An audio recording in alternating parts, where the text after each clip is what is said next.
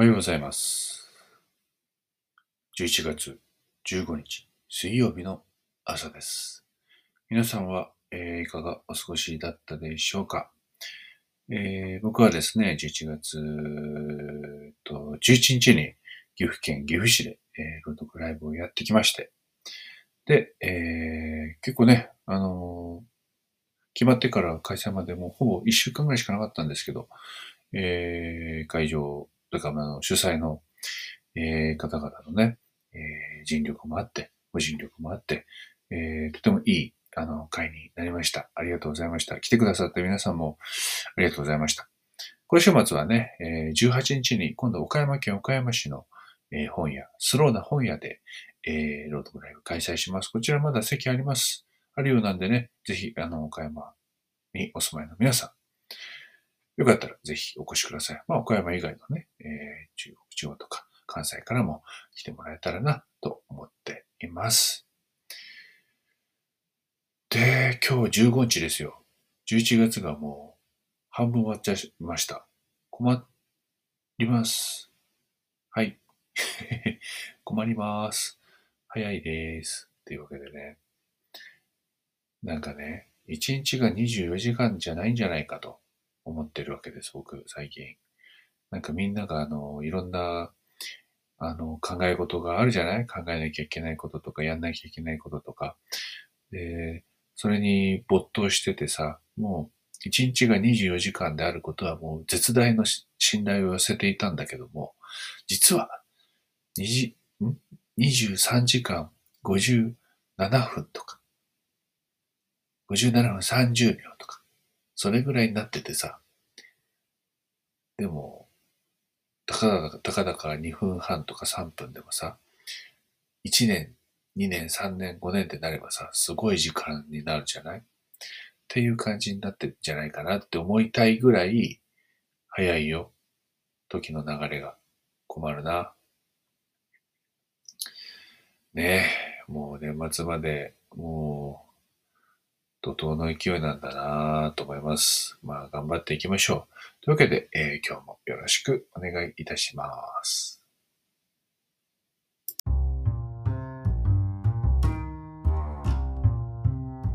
ラジオ内田郷の一周回ってそれしじゃん詩で生計を立てると就職氷河期の中単身開業いつの間にか本当に詩でのめくりできちゃっている内田号が詩なんかさておき SF や超アイドルクラシックカー呪文料理ウイスキーガーデニング恋愛ビジネスなどなどなどなど時にクレイジー時に大真面目に即興で影響なトークを繰り広げる30分の番組です今日もぜひ楽しんで聞いていってくださいそれでは始まります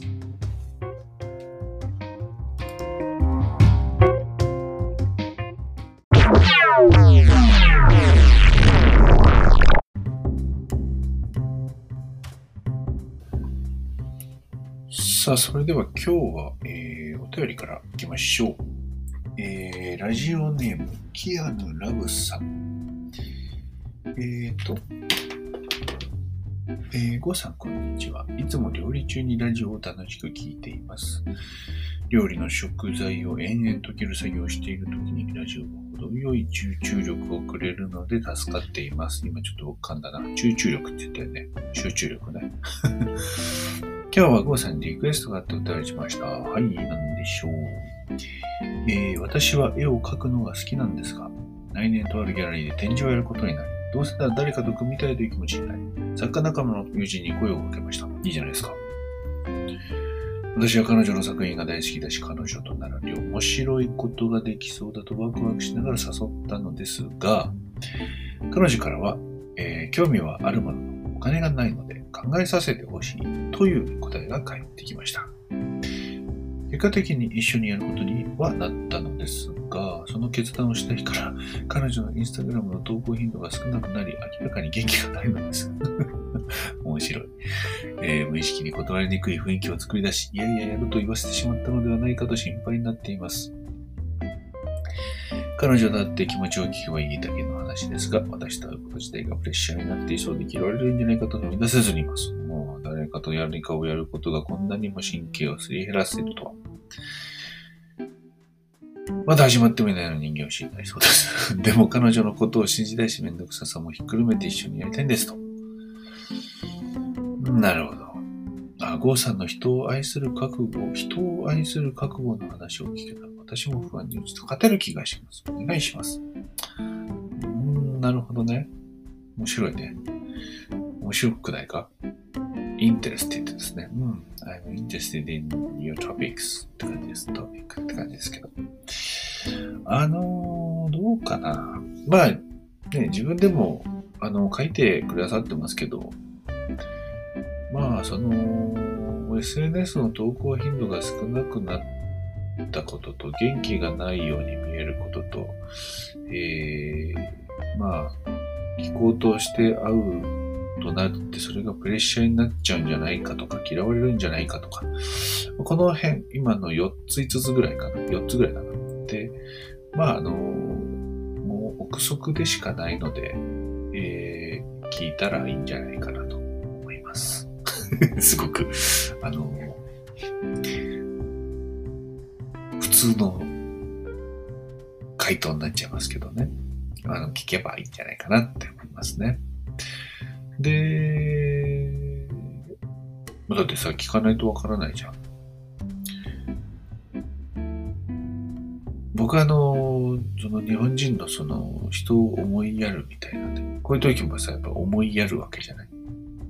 まあ、思いやるって言葉は僕あんまり興味ないんだけども、こうなんじゃないかなっていうふうにね、気を配るというか、あの、聞いたらって思いますね、僕はね。あれなんで買った、それってさ、いや、気を配るとか思いやるとかって言うとなんかよいい感じの響きだけどさ、それさ、結構気を配る人とかさ、思いやる人がすごく勝手にやることなんだよね。って僕はちょっと思うんだよね。勝手にやって、勝手にストーリー膨らませるの良くないよねってちょっと僕は思いますね。だから、あの、聞けばいいんじゃないって本当に思います。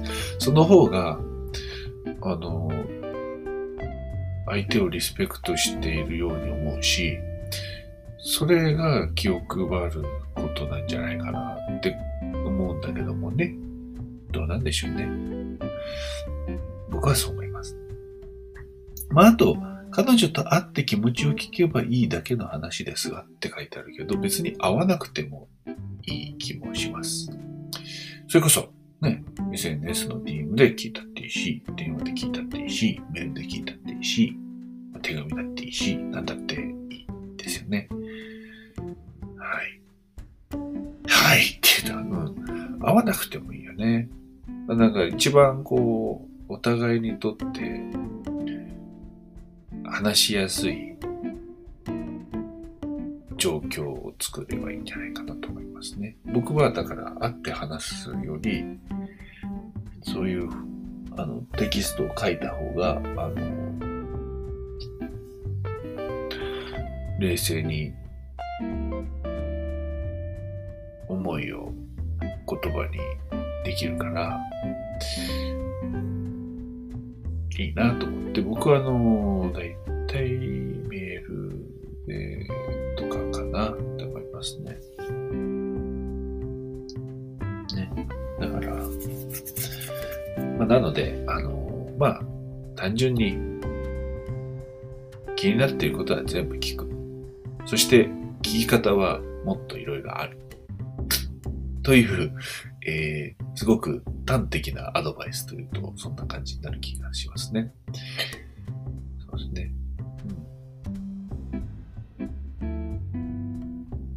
まあ、あとはこう、嫌われるんじゃないかと踏み出せずにいます。嫌われるなら嫌われてもいい気がします。というか、嫌われ、嫌うのは相手なので、こちらにはどうしようもできないから、まあ、嫌われるんだったら、ああ、嫌われちゃったって落ち込めばいいんだと思います。僕も、えー、嫌いだって思う人いるし、僕のことを嫌いだって思う人もたくさんいて、いると思います。あの時、僕がものすごく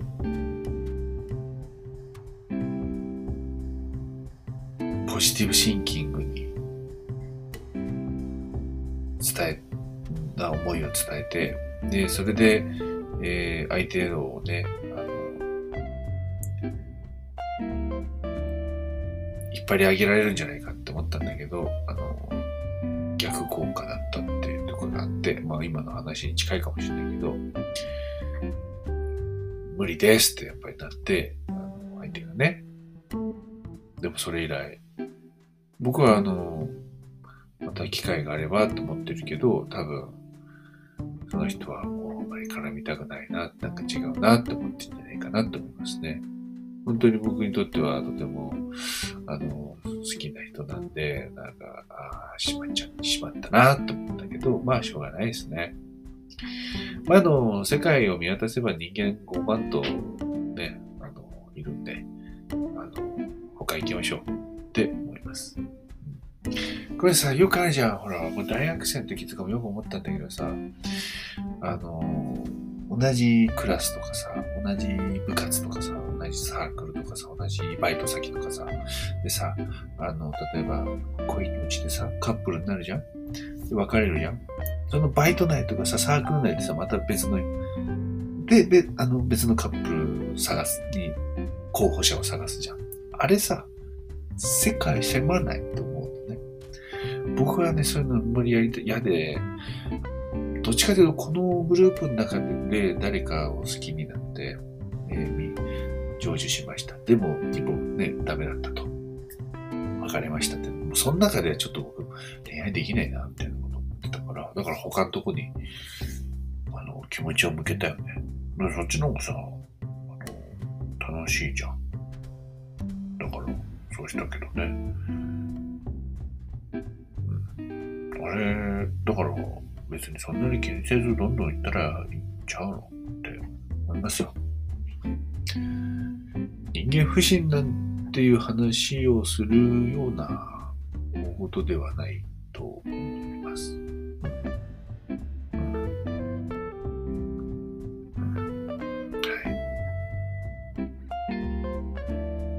そうね。だから、まあその、不信感っていう意味で言えば、その、相手の子に対する不信感ではなくて、やっぱりこれ、多分、辿っていくと多分やっぱり自分への不信感なんじゃないかな、みたいなことも思いますよね。だからやっぱり、まあいいいい経験なんじゃないでしょうか。ねぜひ、あの、その、こうだったらこうなんじゃないか。こうなったらこうなんじゃないかっていうのってやっぱりこう自分に対する不信感が根っこにある気がするよね。なんかだからそれを払拭するというか、そこにこうよじ登っていくいい機会なんじゃないですかね。だからまあ、わからないことは、疑問に思うことは、心配に思うことは全部相手に、えー、聞いてみると。で、聞き方は自分と相手が最も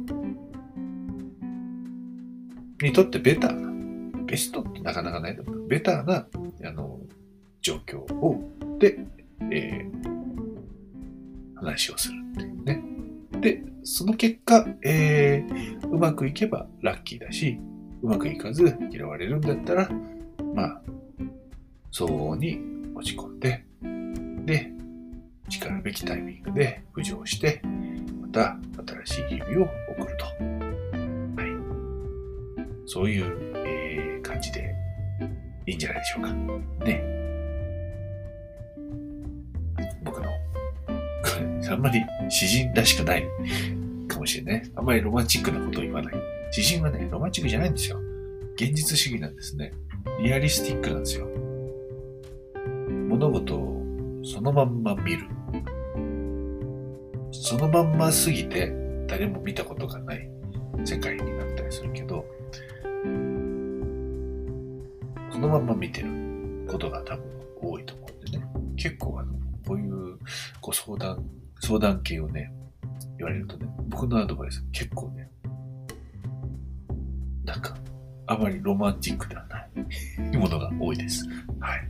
いや、あれはね、なんか続報をお待ちしております。またぜひ聞かせてください。あの、なんかでもいい方にね、着地できることを願っております。また、ぜひ、やらせてください。ありがとうございます。まあ、元気出して、いきましょう。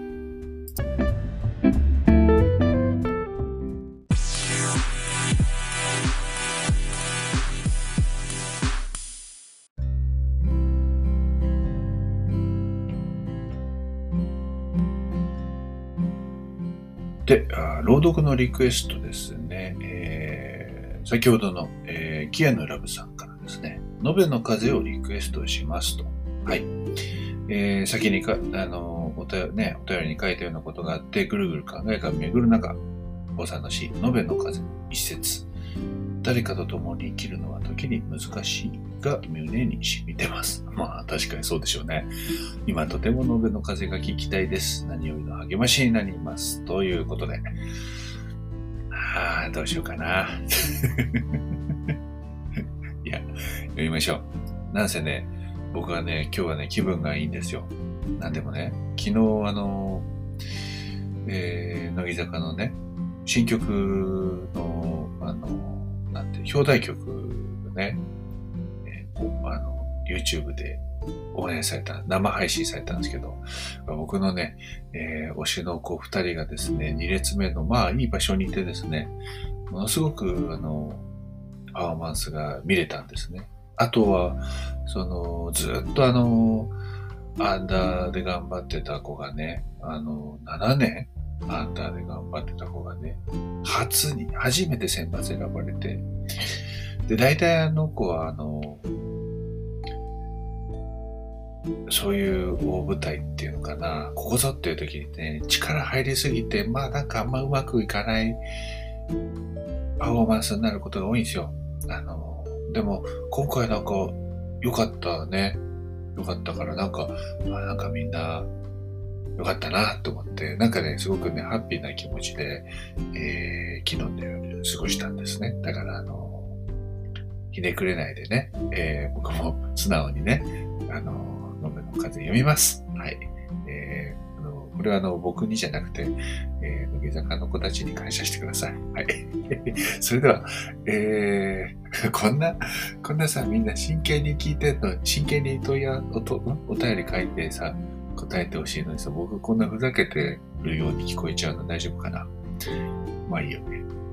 だったら言うなって話だからね。まあいいや、延べの数行こう。ね。あのー、ぜひ、えー、他のね、聞いてる方でも、このシリーズ好きだって思ってくれる人がいたら嬉しいなと思います。それでは、えー、2020年に、えー、コロナ禍でね、えー、行政から、えー、アーティスト、あの、お金がね、なかなか収入が途絶えてしまったアーティストの支援事業として、あの、えー、いう企画があってね、そこにあの、エントリーした、えー、カメラマンと、あフォトグラファーと、えー、ビデオダイレクターから、えー、シナリオになる、その映像のシナリオになるような詩を一遍書いてくれないかと、えー、相談をいただいて書いた詩です。えー、まあ、ああいう時ってこう、みんなが同じ方を向いて、えー、一丸となって状況を打開すべくね、一丸となっていくんです。で別にそれが悪いことではないし、まあいいんだけど、でも、うん、それを重んじるがあまりに、私とか僕というものを、えー、追い詰めてしまうのはどうなんだろうかと。えー、僕は、あの、そのコロナ禍の何か映像作品を作って、その世に何かを届けるときに、はみんな手を取って一丸になりましょうというメッセージではなくて、だからこそ、今だから、そういう、今だからこそ、私や僕を大事にしてねというか、私や僕を自由に解き放ってくれと。いうメッセージを載せた詩を書こうと思ってこれを、えー、完成させました。それでは、えー、朗読したいと思います。のべの風。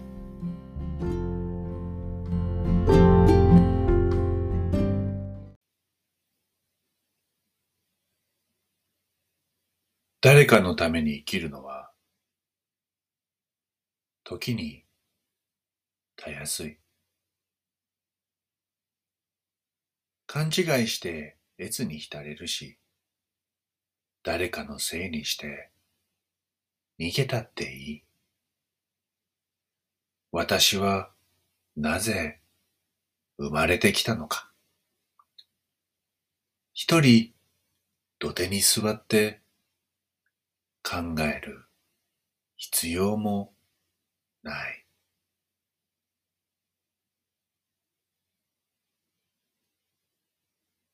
誰かと共に生きるのは時に難しい。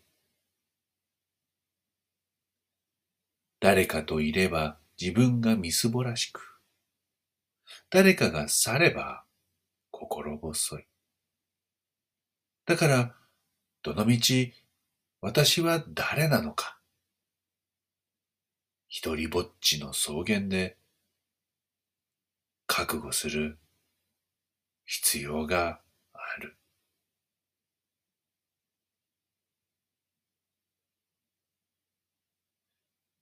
謎めいていて信じがたい。耳を澄ます余裕もない。わかっているけれど聞いてほしい。鍋にいい風が吹いていて、私たちにずっと囁いていること。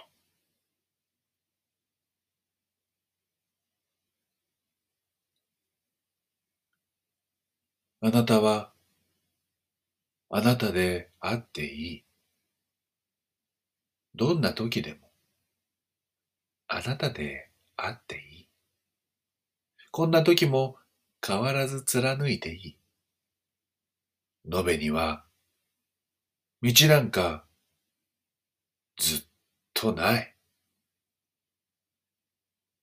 自分の勝手を信じて、どこ吹く風でいい。誰かのことを誰かからむやみやたらに奪ってはならない。世界のことは恐れず放っておけばいい。世界のための私ではない。いつだって私の生き方が世界になる。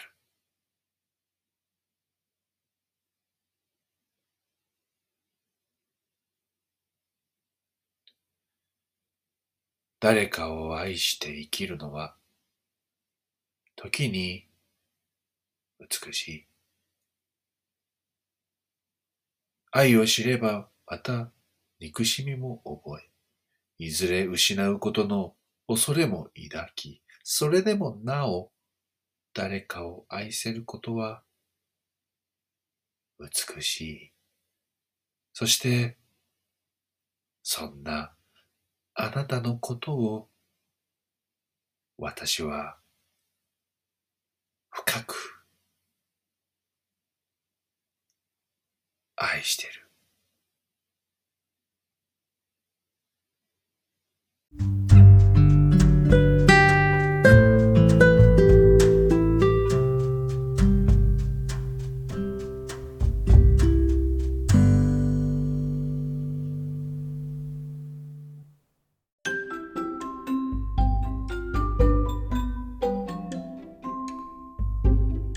というわけでお届けしてきました。内田号の一周回ってそれしじゃん11月15日水曜日朝の時間でしたが、もうそろそろお別れの時間です。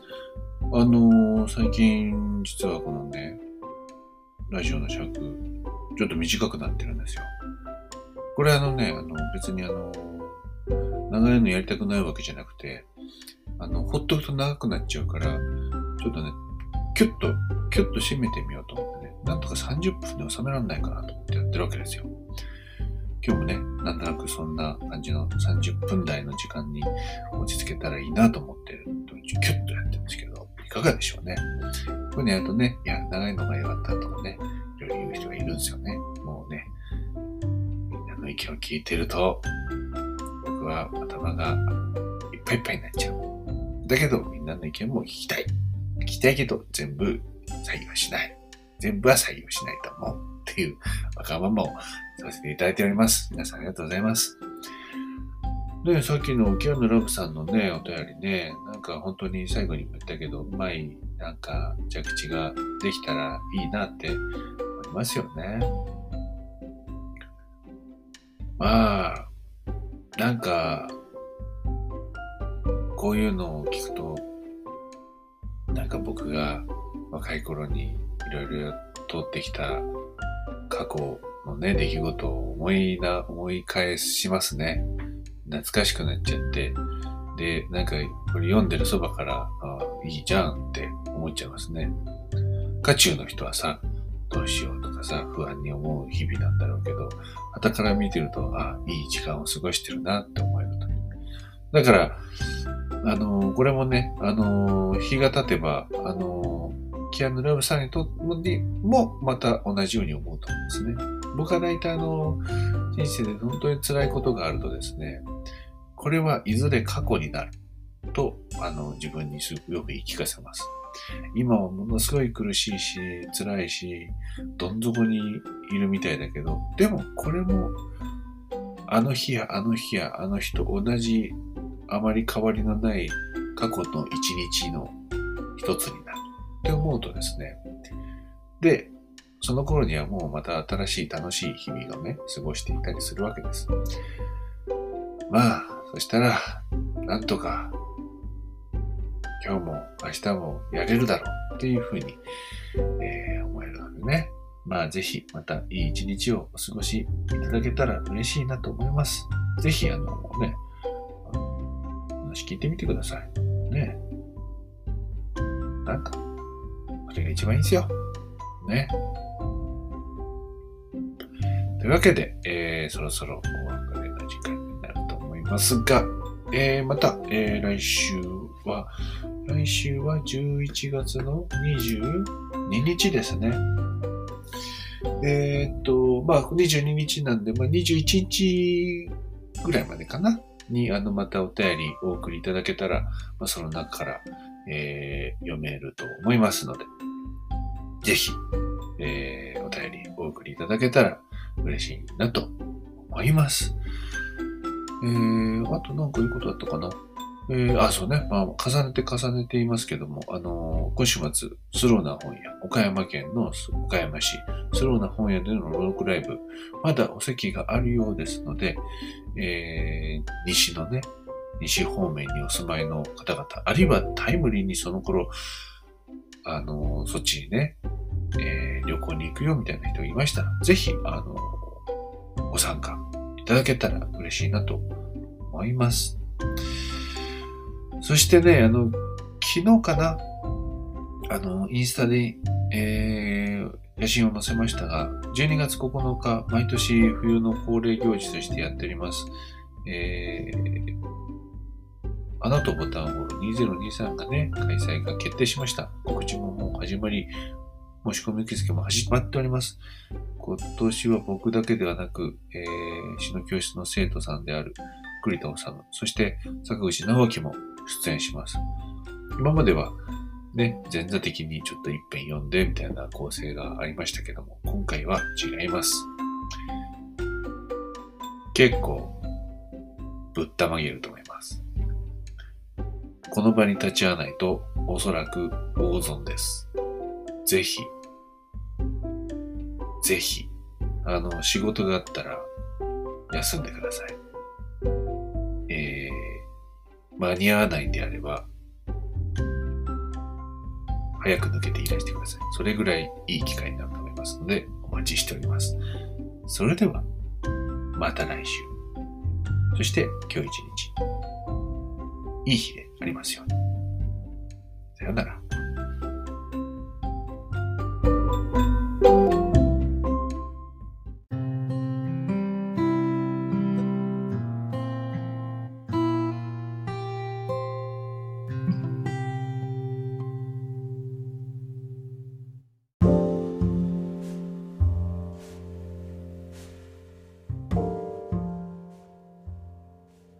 ラジオ内田剛の一周回ってそれしじゃん See you again. Bye.